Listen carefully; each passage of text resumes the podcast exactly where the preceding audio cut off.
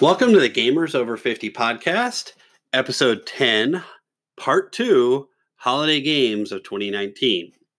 I do know that this podcast is being recorded in 2020. I apologize. I got a little bit ill, and you probably didn't want to hear my voice when I was sick, so I decided to wait till I sounded better. Uh, again, talked about holidays, talked about games around the holidays last time. This time we're going to talk about games I got for Christmas because that's awesome. You want to find out what I got for Christmas, right? Now, it, it, these are some more cool games are playing. There's actually a couple really neat categories in these games. Um, but I also want to explain why I talk about games for Christmas is because for Christmas, I buy my children at least one game. Do the same thing on the birthdays as well. But we definitely get a game and something fun and new that we can play, something that they'll, you know, enjoy. And they also buy us games. So that's that's kind of a fun thing. And so, you know, this year you might have heard that we had bought a Switch. And so one of the games was in there. Uh, additionally, over the holiday, we did buy six board dice or card games in there.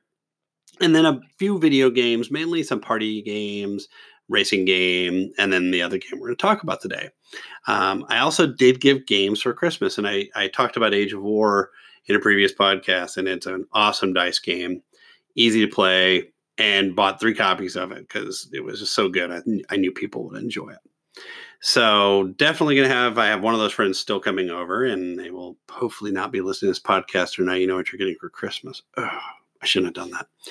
Anyways, these are the games I got for Christmas. The first one is Rick and Morty Risk. So that is a Risk version with Rick and Morty. And if you don't know who Rick and Morty is, I'm going to talk about them a little bit. I also received a Commodore 64 Mini that had 64 games on it. And that was a huge excitement for me because I'm a big Commodore guy. And then finally, we got the Bass Pro Shops, the Strike for the Switch. That's right, we're now fishing on our Switch. I do want to start out though with Rick and Morty Risk, and I really want to start out with Risk, and I'm probably not going to give it as much justice as it deserves uh, because this you could spend an entire episode on the game of Risk. It's such a cool game. So, a little bit about risk. And of course, our good friends at Wikipedia are always helping us. Remember to donate to the folks over at Wikipedia. They are not doing it for free. But, you know, risk was invented by a French film director, Albert Lamorisse, and originally released in 1957. So, this is an old game.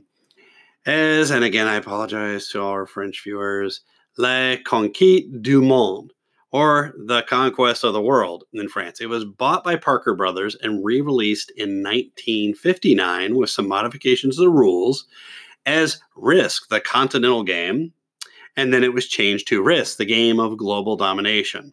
So you can see we're very polite early on. Now we're not as polite. Um, but really, you know, the first, following that introduction of that, the first new version of Risk was released in 1986 and it was called Castle Risk. And it featured a map depicting 18th century European castles instead of a map of the world. And sadly, it was a financial disappointment. I remember seeing Castle Risk. I remember trying to play Castle Risk. It wasn't as much fun as you'd think. Now, after that, it would be 15 more years before the company tried to release a new Risk. And in 1993, the rules for Secret Mission Risk which was a standard in Europe, were added to the United States edition.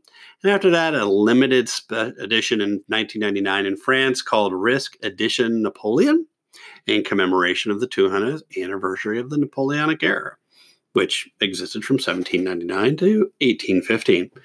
So, really, starting in 2002, a lot of Risk versions were themed around franchises that were out there and when I say franchises, I'm talking about the big franchises, of course. And we all know the, who the big franchises are Lord of the Rings, Star Wars, Star Trek. Uh, let's see who else. I said Lord of the Rings. Oh, Transformers, which kind of was a weird one, but I guess you could see that on when they're fighting on Cybertron or something like that.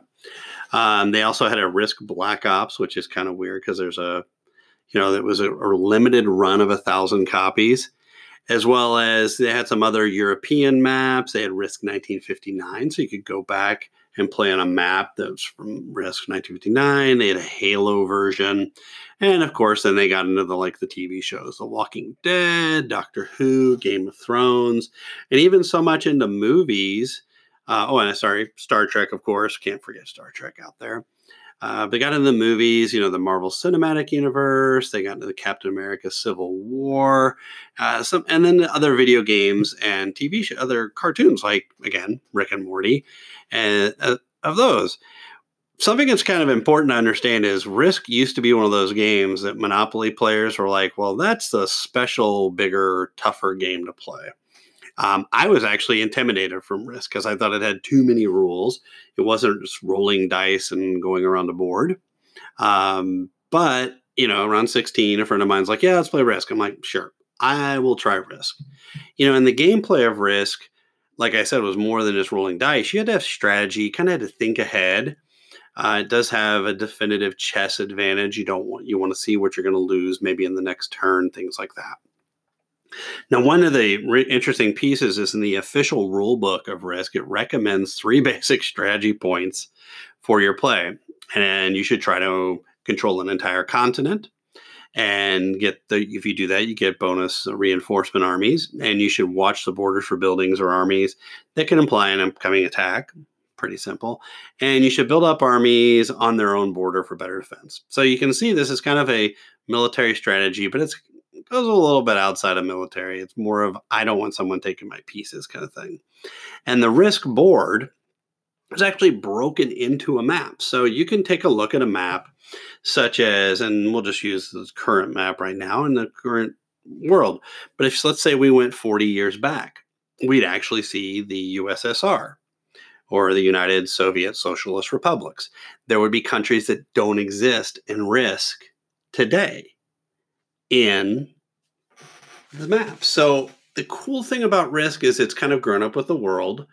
It is fun to play if you want to move into certain things, and you know, really going into. Uh, and I'll talk a little bit about you know the Rick and Morty side of it and what Risk is kind of fun is that you can take a uh, a fake world and really I can't pick on the Marvel one because I live in New York and stuff like that, but I can take a fake world of say uh, going into Game of Thrones and taking a look at Game Thrones or in Star Wars. And who knows, maybe Star Wars is a real world. But you can take that and you can look at that world and take over certain parts of it. And, you know, there are certain places where maybe if I'm in Star Wars, mm, I want to take over Tatooine because that's cool. And I can be like, oh, Luke Skywalker will work for me or something. Um, but it's a lot of fun. And, you know, the Rick and, Rick and Morty thing is I actually cosplay as Rick. I can do a pretty good Rick voice. Hello, everybody, it's Rick and you know I like I like it. I have comic books of it. It's just kind of a it's kind of a goofy thing. Um, and really, if you haven't ever heard of Rick and Morty, there are, you know this is a it, it may not be for everyone. There is a level of how it is silly and stupid and weird, and that is what makes it funny to me. It is again got some language in it. It has some weirdness in it. Uh, definitely has a cult following, and what's kind of crazy is it's loosely based on Back to the Future. And if you're listening well enough, there are a lot of celebrity voices. Uh, Susan Sarandon have been on it. Um, my well, my favorite is John Oliver, and he plays Dr. Xenon Bloom. I don't think I can def my uh, being sick. I don't think I can do my John Oliver impression. So sorry about that. Or maybe I can. It's like no, I can't. I was going to try it, but um, you know, it's really a, it's kind of a fun show, and it has just you know one liners like there are in every one of those. So, you know, that was fun. Family thought, hey, he likes Rick and Morty, so let's get him a Rick and Morty game. I do have a lot of Simpsons, Clue, and other games like Life as well, and Monopoly. Um, but really, the reason why I was super excited and why I like Risk a lot is it's it's got it's like the game nerd's favorite secret first girlfriend or first game that we really got into things. And there's other games that are like that as well. And nowadays there's so many games that we get. But growing up, when I was younger, you know, you had uh, Monopoly and you had Chutes and Ladders, and then you had Risk and D and D, and there were so many rules that were brought into them, and the strategy was, you know, but not as well based off luck. So, you know, the battling all over the world was also another big piece. Um, some of my my latent Bond villain tendencies come out when I play Risk. I uh, I make deals with people that don't usually seem to make it very well, but after we're done, I usually go and buy ice cream and make everybody happy when we play. Um, we have played a lot of risk games. It used to be one of those games that could take a very long time when you were playing with four people or you were playing with someone well matched to you. Uh, I've actually thought about the opportunity of a very good friend of mine uh, who loves Risk as much as I, and seeing how long it would take for us to play a game if we can ever pull that amount of time together. Um, this person's also a geographer, so they would kind of make fun of it, make fun of me and my inability of understanding or, or speaking certain con- country names. You know, I really also enjoy the special versions because they're highlighted on something that has some lore attached to it that's really kind of cool to see. You know, in the Star Trek version, you could you could basically take over Klingon territory or the neutral zone as it is. Uh, which you know the, the, again like i said playing risk you know and, and different things and doing fun voices with the rick and morty one will be fun for us um, the last thing i always think of and i i make this joke because it was the first question i ever got in trivial pursuit but it was about nikita khrushchev banging his shoe at the united nations and i always think that's kind of how i play risk it's all out. It's going after it. Um, you know, I'm not Russian or communist at all, but I just play with that level of zeal when I play. I want to win and I want to attack. So that was Risk. That was really exciting. And we, we actually played two games. It was so much fun. The next one is actually kind of another cult hit the Commodore 64 Mini. And if you've never heard of a Commodore 64, I'm going to teach you a little bit about computer history, but also video game history all in one, because this is kind of why video games had an opportunity to go off the Atari and off of the consoles and the cabinets that you see out there and move on to the computer and then move on to the monitor and screens like that. Um, so the Commodore 64, again, good friends of Wikipedia are helping me. I'll give them my details. Uh, was introduced in January of 1982, and it actually holds a Guinness World Record of the highest selling computer model of all time. So more versions of the Commodore 64 have been sold than any other computer. What's interesting is the Commodore 64 is from the 64 kilobytes of RAM. Now I said kilobytes, and my own personal, I have a gaming computer, has 64 gigabytes of RAM. So that's a thousand times more of the Commodore 64. But the Commodore 64 used all those 64 uh, kilobytes of RAM to make some really cool games. And it also dominated the home PC, small PC market. Um, Wikipedia calls it the low end market. I don't agree because, you know, from 11 to 17, there was nothing low end about it. It was a computer. You could get it for less than $500. An Apple PC or an IBM PC were over a thousand easily. Uh, it had a ton of software that was available for it, and maybe during these, you know, late 70s, early 80s, people copied software from friend to friend. But you could also readily get the, the Commodore 64 because it was released not at the hobbyist store, not at the computer store, but you could go to like the retail store. And before we had WalMarts everywhere, there were uh, there were other stores that you could go to, or you could go to the mall and pick it up. And it was just you know, plug it in and, and run with it. So, you know, it, was, there's a great quote, and I'm going to mess up Leander Kahney's name, but this is from 2003. And there was an article in PC Condé Nast, another against French. I apologize to the French people, France, and even the French Canadians. I apologize to you as well. But they had a great article, and it was called The Grandiose Price for a Modest PC. And in this, it compared the Ford Model T to the Commodore 64 because it brought technology to middle class households and it was a creative, it, it, the, the form factor was creative and it was a very affordable mass production, which makes it very, very cool. Now, couple other cool facts about this is that there are 10,000 software titles built for Commodore 64s that people still run today. One, the other neat thing was, you know, it was uh, it was available immediately out to the public. You didn't have to go to like a third party. I said this before, but it was that's a big deal because I remember when my parents got us an Apple IIe and my mom got it through the school and we had to wait. We knew it was coming but like my friends went to the store and bought a Commodore 64. Um, and that was a lot of money at the time for us, but, or, you know, it was a gift for them, uh, from their parents. But, you know, it, it was a part of what's called the market wars in the 80s. And it offered discounts and trade ins. And at the time, at the time, Timex and Texas Instruments were computer companies. They sold PCs. And the Commodore 64 knocked them completely out of the, the PC market. So they went back, and mind you, we have really good watches and we got great calculators out of it. But it was Commodore 64 that ended the, their reign. A couple other very cool facts about it is that you could actually write code on the Commodore 64 and the Mini that was released. And you can write code too. So I used to write basic when I was younger, and it's you know the if, then, go to, go subs, all those types of things. If you've never written code um, and you want to write code with it, there are great tutorials to write a quick basic program, including the old classic Hello World, where you hit a button and says Hello World. Uh, but very very neat stuff is that this was a computer as well as a game system. You could do a lot of things with it. And if you really wanted to do some fun stuff and you had the peripherals to do it, and a peripheral like, you know, modem, and, you know, we're seeing war games and stuff, those kind of things, is you could actually go out to bulletin, bullet board systems. And a bulletin board was a precursor to the internet. And it was kind of like, you would log on nowadays and you log on to say like Facebook and you put something out there and other people comment that's all it was. But it was very, it was much slower. It was very, you know, clunky. To add a new piece took a while. To add it on. Now, last part about this was that you could add peripherals to the Commodore 64.